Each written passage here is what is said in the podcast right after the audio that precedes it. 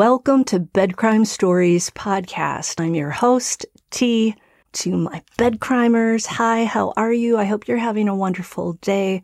To anyone new here, a warm welcome. Thank you for checking out my channel. All I ask is that after listening to and or watching the video, if you find you enjoyed it, learned something, do me a favor, smash the like button and please consider subscribing. And if you want to help me survive on these harsh YouTube streets, please consider a membership or a Patreon membership. I keep the price low at $1.99 because I know money is tight. With all that out of the way, let's get started. Well, hello there. Welcome to the work week. It's Monday and Today, I'm going to talk some more about the Charlie Adelson slash Dan Markel case. For those of you who are as obsessed as I am with this case, today I thought I'd share some fascinating tidbits from Sigfredo Garcia and Katie Magbanua's shared trial in 2019. When the two defendants went to their shared trial, Garcia was facing the death penalty. Katie was not. Garcia was found guilty but he was sentenced to life in prison instead of the death penalty. Katie, on the other hand, ended up having a hung jury. They could not decide if she was guilty or not.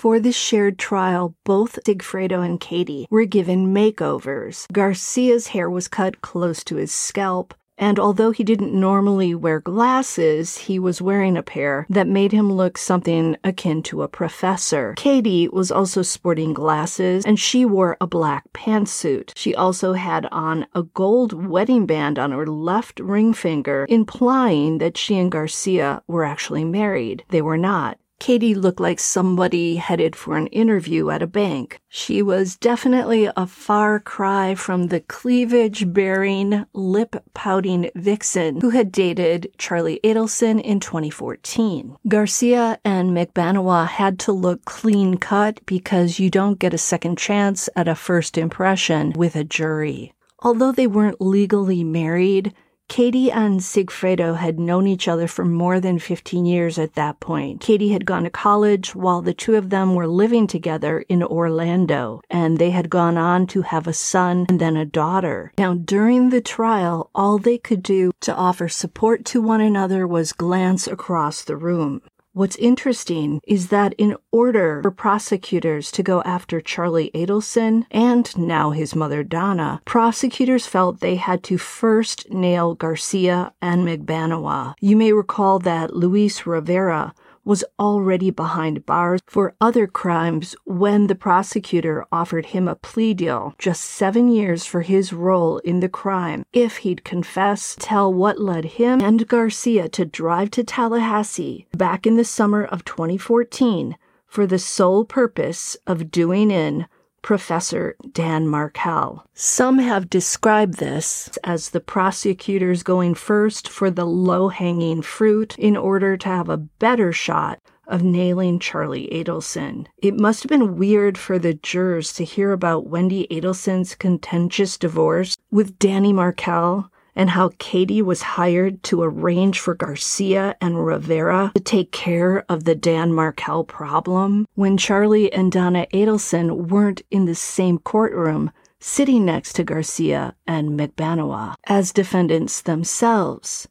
During Garcia and Magbanua's trial, defense attorney Sam Zanganeh went after Luis Rivera. Zanganeh pointed out that for the first trip to Tallahassee, a trip made to Duin in Dan Markel, but that turned into more of a scouting expedition, cell tower records proved that Rivera had traveled to Miami from Tallahassee in June of 2014. But there were no such cell tower records showing that Garcia made the same trip. And when Rivera was stopped for a traffic citation during that first trip, the state trooper supposedly found no one else in the vehicle aside from Rivera. The attorney also stated that it made no sense that Luis Rivera would have been paid $35,000 simply to drive to Tallahassee with Garcia twice, while Garcia did the actual act of pulling the trigger. Of course, the defense attorney was trying to get Garcia acquitted, and at this point, Garcia had no love for Luis Rivera because Rivera had said that Garcia was the guy who pulled the trigger.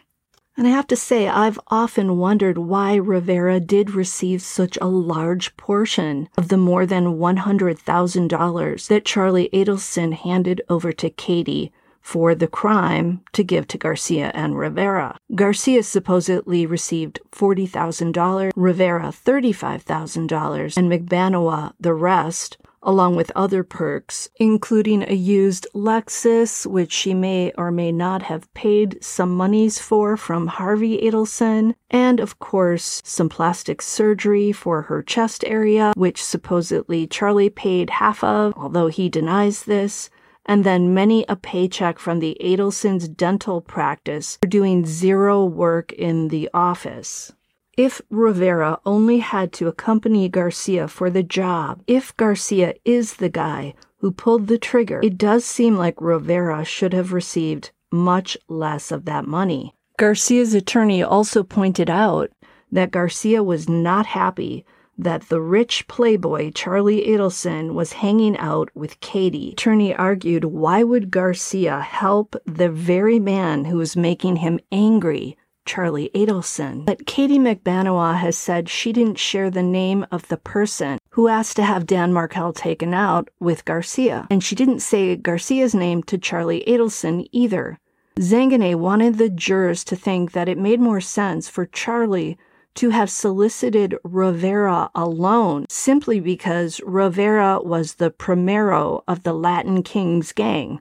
Primero meaning leader. Rivera was in fact known as King Tato. However, he primarily dealt in drug dealing. Zanganeh even speculated that Rivera had likely supplied Charlie with drugs such as steroids and snow. When Katie's lawyer, Tara Kawas, gave her opening statement, she described her client Katie as an innocent person being accused of a crime that she didn't commit. Kawas said that it was only because of prosecutorial desperation that Magbanua was even charged. Kawas said, quote, the prosecutor's relentless obsession with arresting the Adelson family has led to this day, this moment in this courtroom where an innocent person is being accused of a crime she did not commit. Kawas then went on to describe Katie as a hardworking woman who loves her children and just wants to provide a good life for them.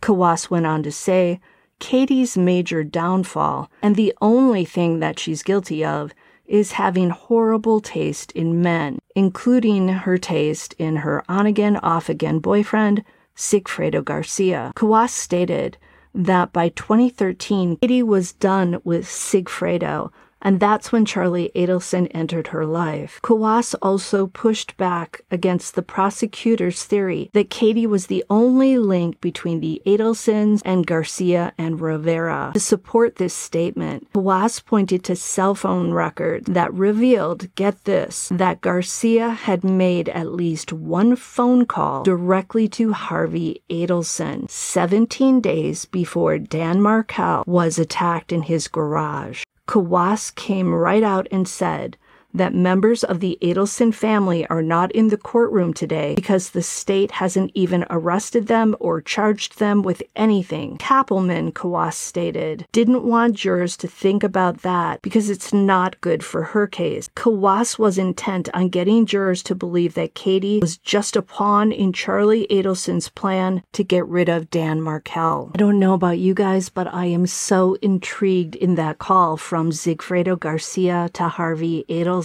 It seems to be the one piece of evidence, at least that we, the public, know of, linking Harvey to one of the hitmen. It definitely makes it seem like Harvey had to have known about the planned crime against Dan Markel.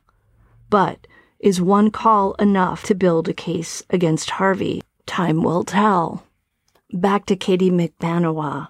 Personally, I believe Katie was used as a pawn by Charlie Adelson to get the crime committed without him dirtying his own hands. I think Charlie used Katie and I think he justified it by giving her what he valued most, and that was money. Katie is guilty of being a co conspirator in the crime because she found someone to hurt Dan Markel, Garcia. And she put a lot of pressure on Garcia to commit the crime. She basically said, if you want me back, you have to do this. And according to Rivera, his homeboy, Garcia, was whipped when it came to Katie. He was passionate about her, even though he cheated on her. And then Garcia recruited his best friend, Luis Rivera, to help. Katie, in my opinion, was lured into her role in this crime by two things. One, wanting to be with the wealthy Charlie Adelson, who drove fancy cars and had tons of cash to splurge on sushi dinners, boob jobs, fancy cars, boats. I think Katie wanted to please Charlie when he asked if she knew anybody who could hurt someone. Little did she know that Charlie would dump her and encourage her to go back to Garcia right after the crime went down. That had to have hurt. And two, Katie was swayed by the money Charlie and maybe Donna too were offering to her and Garcia and Rivera. The monthly paychecks, the fancy Lexus car, cosmetic surgery, etc. Living in Miami, a place notorious for wealth and beautiful people, Katie probably wanted to secure the good life for herself and for her kids. Yes, she had a college degree, but I think she wanted the kind of things that only the very wealthy typically can get their hands on Ferraris, plastic surgery, nice homes with pools, etc. I wonder what Katie thinks about these days as she lives behind bars without her children. Is she banking on her appeal? She hoping that by finally copying to the truth when she testified in Charlie Adelson's trial, that prosecutors will see it in their hearts to get her out of prison at some point. If an appellate court grants Katie's appeal, her case will be sent back to the trial court. The lower court then has to reconsider the case in light of the appellate court's ruling, but the chances of winning a criminal appeal are really low.